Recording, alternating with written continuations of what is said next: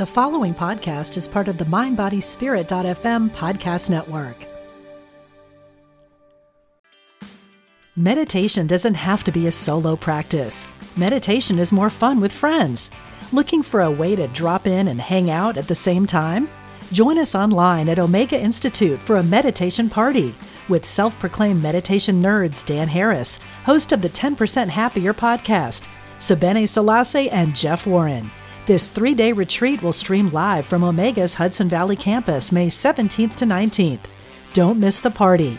Reserve your spot at eomega.org slash party today.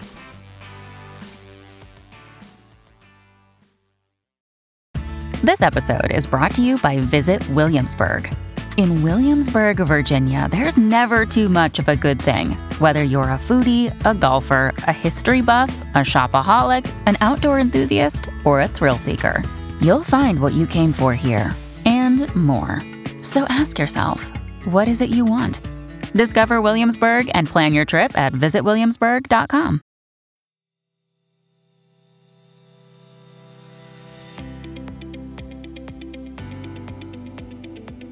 Change is the one constant in life. It is inevitable and it will happen to all of us at one time or another.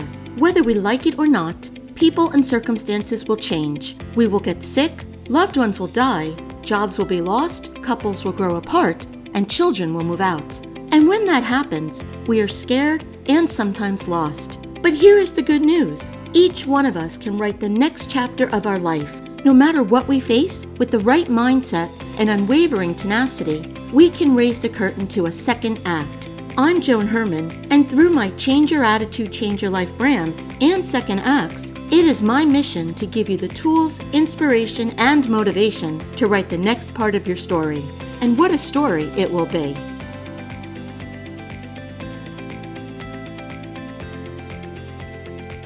Welcome to Second Acts. I'm Joan Herman. Thanks for joining us. Most of us live every day overwhelmed and exhausted. We're always on the go trying to balance work, family, friends, and everything in between. Often it feels like our usual methods of coping no longer work. Today's guest, David Kundtz, says that it's time for something new stopping. According to David, stopping is a gift to yourself. Knowing when to breathe and regain a clearer vision helps give you a fresh perspective and an inner balance. David has enjoyed several careers, including 19 as a Catholic priest, 20 years in the practice of psychotherapy, and over two decades teaching courses on managing stress and emotional health. He has authored seven books, most recently, The Art of Stopping, How to Be Still When You Have to Keep Going.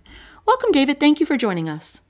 Joan, it's great to be with you. Thank you. So, David, what inspired you to do the work that you're doing? How did you learn about stopping? Well, you know, Joan, it was really a very personal thing for me. Uh, I was a priest for many years and uh, going along fine. Everything was very uh, happy. I was a happy person, uh, very fulfilled as a priest. And then all of a sudden, the bottom fell out, the mid, huge midlife crisis. So, not knowing really what to do, I, I uh, almost, you could almost say accidentally, I did nothing. I went away to the north coast of California and I got permission from my bishop, and I, I spent a month in a small cabin on the north coast of California, just looking at the ocean. I, I, I really didn't do anything. I took a watercolor class and painted some terrible pictures of the beautiful north coast, and um, did nothing. I looked at the ocean and uh, just was still.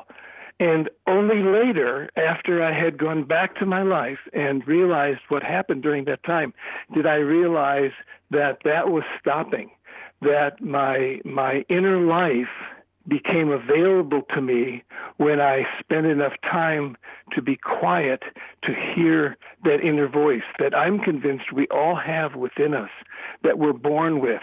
We're born with the wisdom, all the wisdom we need to live the life that we need to live. It's there. It's it's it's in our human our human beingness. But because of the incredible distractions and, and noises and rushes and and all the things filling our lives with attention grabbing uh, ideas and moments, we don't hear that voice. And I'm convinced that the only way to hear the voice is to be still, is to be quiet, is to do as much as possible to do nothing. And that's what I call stopping. And you know, the interesting thing, you're right. When you're quiet, you can hear the wisdom, you can get the guidance. But the problem is that we feel so guilty doing that because we're in this go, go, go mode all the time. When we sit right. and we're quiet, you know, we think we're doing nothing, but you say that actually doing nothing is doing something. So, you know, you, you just touched upon how we can benefit from that, but can you go a little bit deeper into how that actually makes our life more manageable? Well, uh, uh, yes. And, and one of the things I do with stopping is I divide it into three ways of doing it, which is which are based on the amount of time that you give to stopping, into still points, which are very brief moments of doing nothing, stopovers, which are a little longer, you know, an afternoon or a day or two, and then what I call grinding halts, which are really longer times of stopping, which some of us will probably never do in our lifetime, and often we do at transitional moments in life a, a, a marriage, a divorce, a, a change of jobs, a moving, something like that. So, um, okay, why is stopping in, in any of those forms effective? Because it allows us to access our inner wisdom.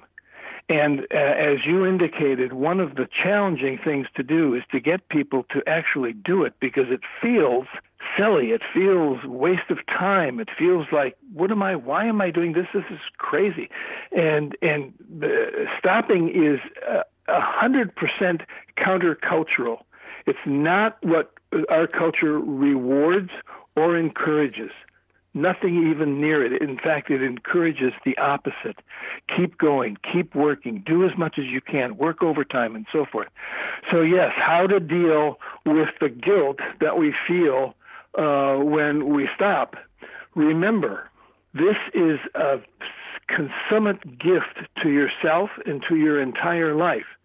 Because if you don't hear that inner wisdom, you're you're going to end up one one day when you're too old and it's the cold dawn and in the morning and you wake up and realize, oh my gosh, I I missed it. I didn't do what I wanted to do. I didn't become what I wanted to become because uh, I, I I didn't hear that voice. I was doing what the world told me to do. Keep going. Keep doing what whatever uh, you know the, the the popular culture tells you to do. So we have to somehow convince ourselves that that inner wisdom is worth the stillness and, and, and just get over the guilt. Mm-hmm. Well, you know, I'm such a type A personality. You could probably hear that in, in the way I speak. And I'm okay. always asking questions, but I never mm-hmm. sit long enough to wait for the answers. And I think so mm-hmm. many of us do that. Yes, so, so true. Uh, I think it was Blaise Pascal that said, uh, all of human beings' problems can be attributed to the inability, our inability to sit still in a room. And that's so true. When if you imagine, and and and I encourage your, your listeners to just imagine themselves sitting in a room quietly, no distraction, nothing going on. You don't hear anything. You're just quiet in a room alone, safe. And I want you to stay there for an hour and do nothing. And I think most people would say, boy, that's not that doesn't sound attractive to me at mm-hmm. all. That sounds like I, you know, because what happens, what happens is things come up, and we're afraid of that quiet. We're afraid of that aloneness because who knows what's going to come up? Who knows what I'm going to start thinking about? Uh, in my experience as a therapist, um, and, and even as a priest, what comes up is is not nearly as bad as you think it might be. And if it is something serious, well, then you have you should face it anyway. Get some help and face it. So one way or another, accessing our inner life.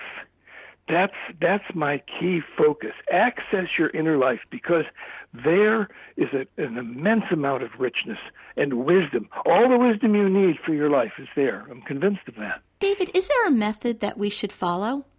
Well, you know, I as I as I mentioned earlier, I um, divide uh, stopping into three three ways.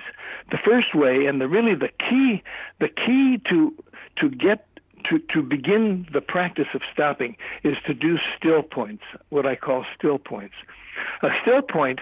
Well, okay, let's let's begin at the beginning. Let's let me give you a definition of stopping. Okay, okay. stopping is doing nothing as much as possible for a moment or a month in order to wake up and remember who you are.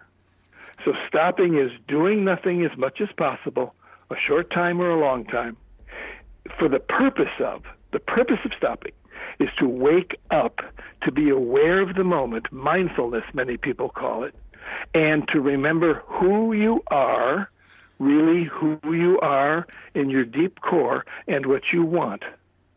Because, and if you don't remember those things, then really you're you're open to a tragic life.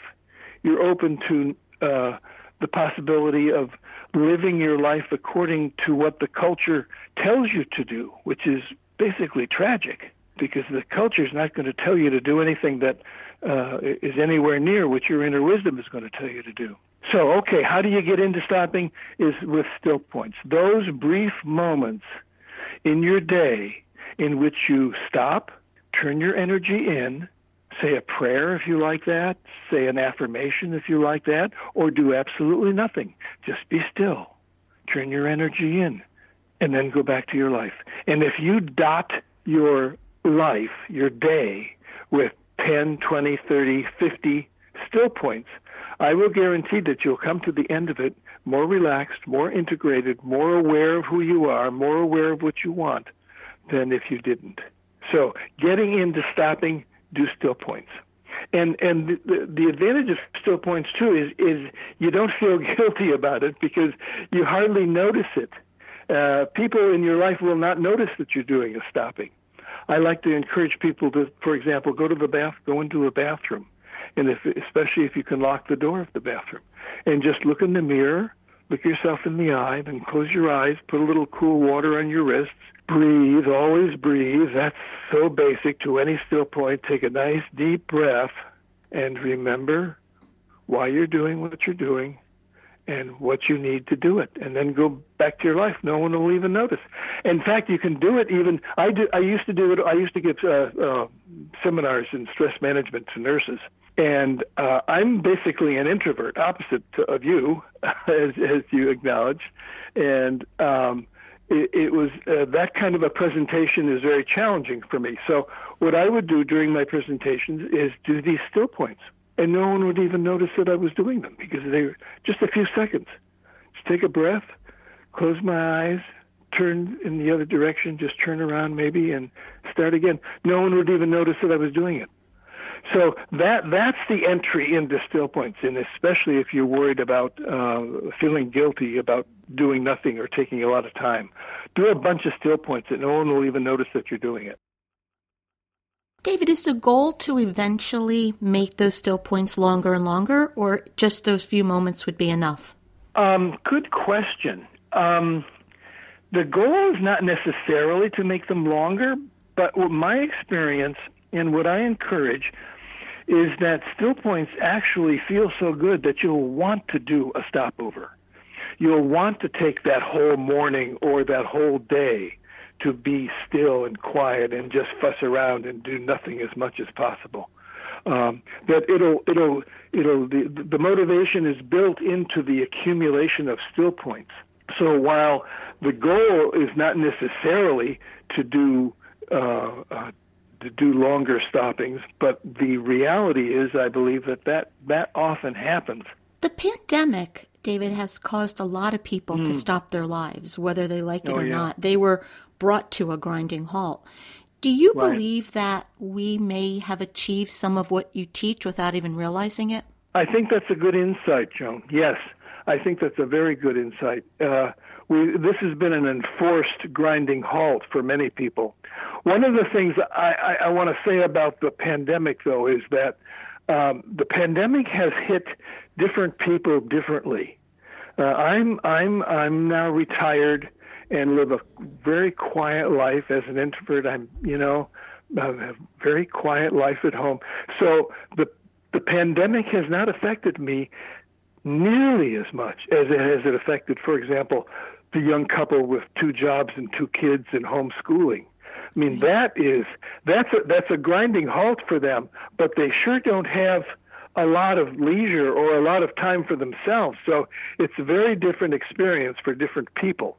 Um, for those that for like myself that really have a lot of time on their hands that they didn't have, yes, this is like a grinding halt for them.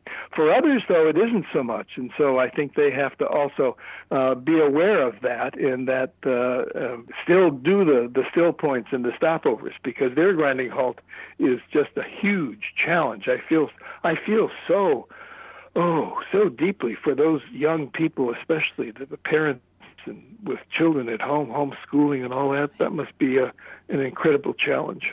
No, I, agree. Uh, going through what we've been going through, I, I say to myself all the time, I'm so happy that my sons are older and that I don't have to have those challenges that so yes. many of these families are facing. And, and really, right. for them, it is so important to take the time and reset, yes. really, to get that wisdom and just breathe. And, and you know, I, I can't even imagine the overwhelm that they're feeling.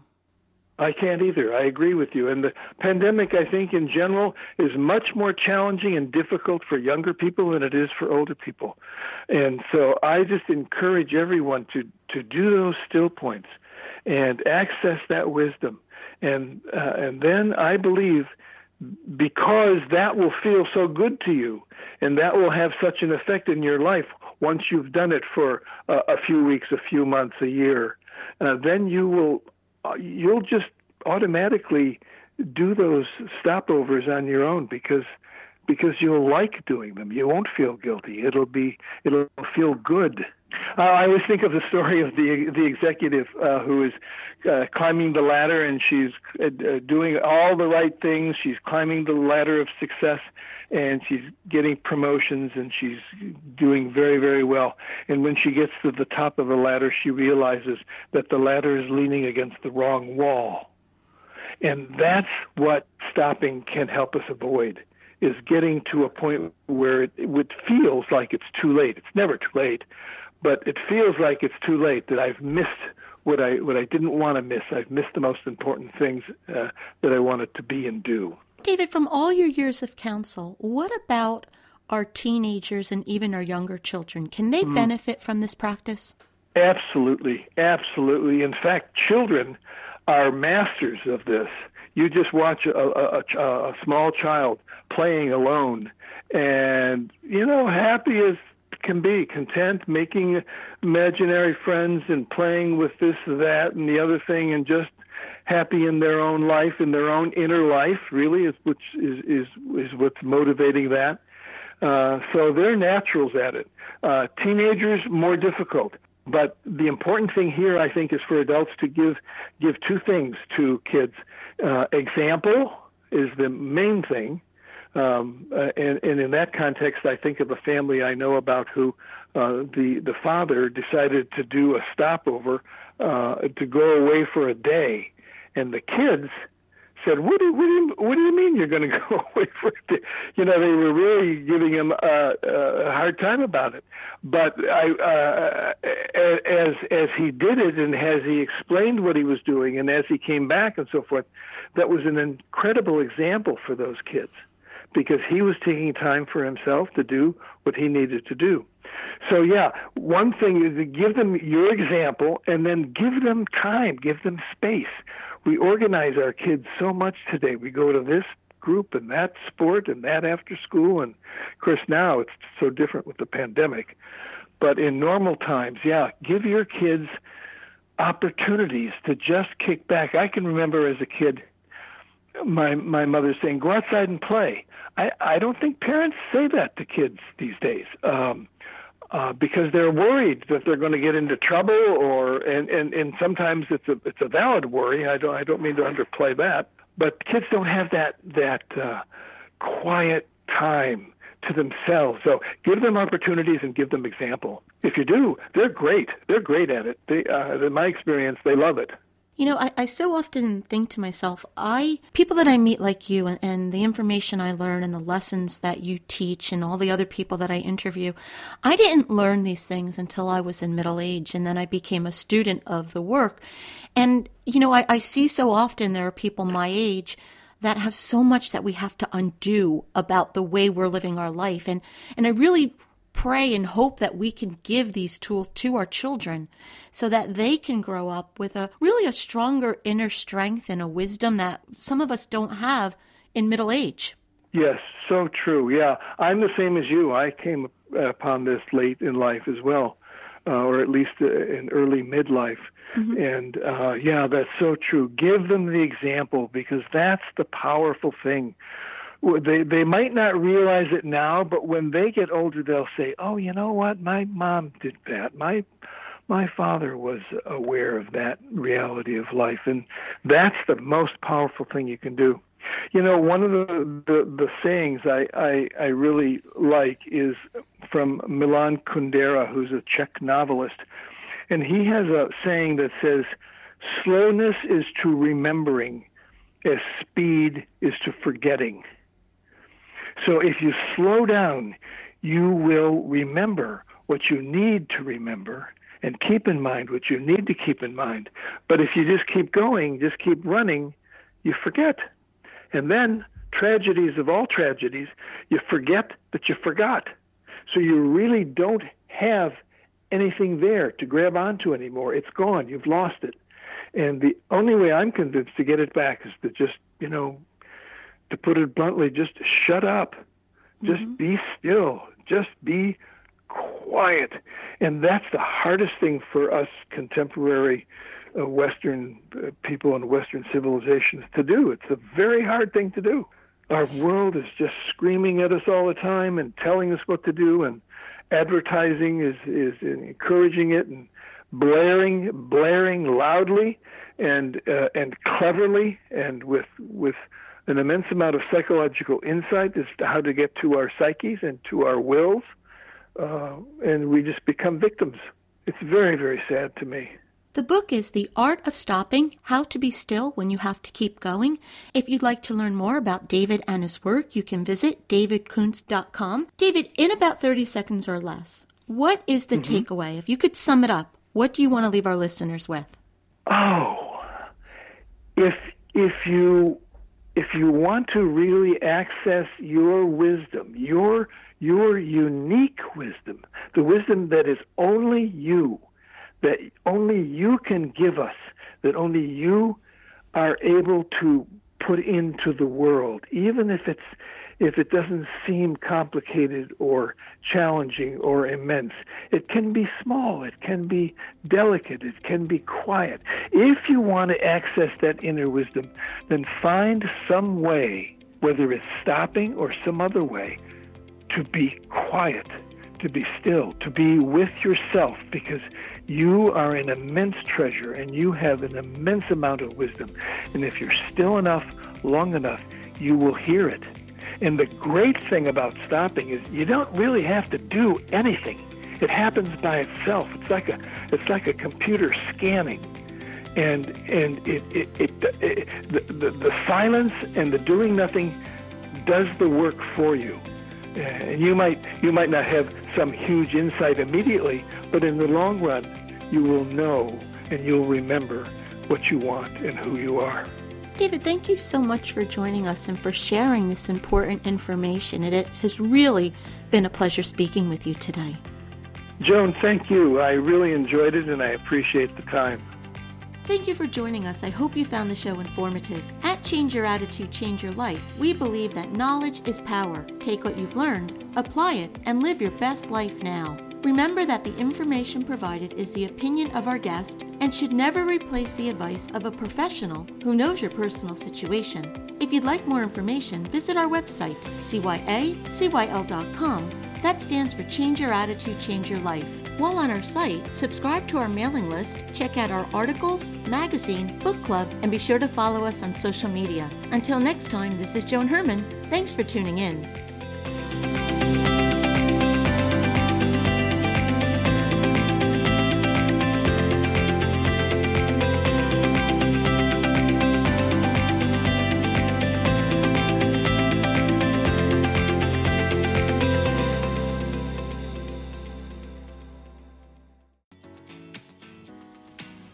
Victoria Moran. Since we launched the Main Street Vegan podcast back in 2012, lots more people have discovered the way that moving in a vegan direction can infuse our lives with vitality, spirituality, and compassion. My guests are experts on every aspect of making this work in your real life and our real world. Join us for Main Street Vegan here on mindbodyspirit.fm.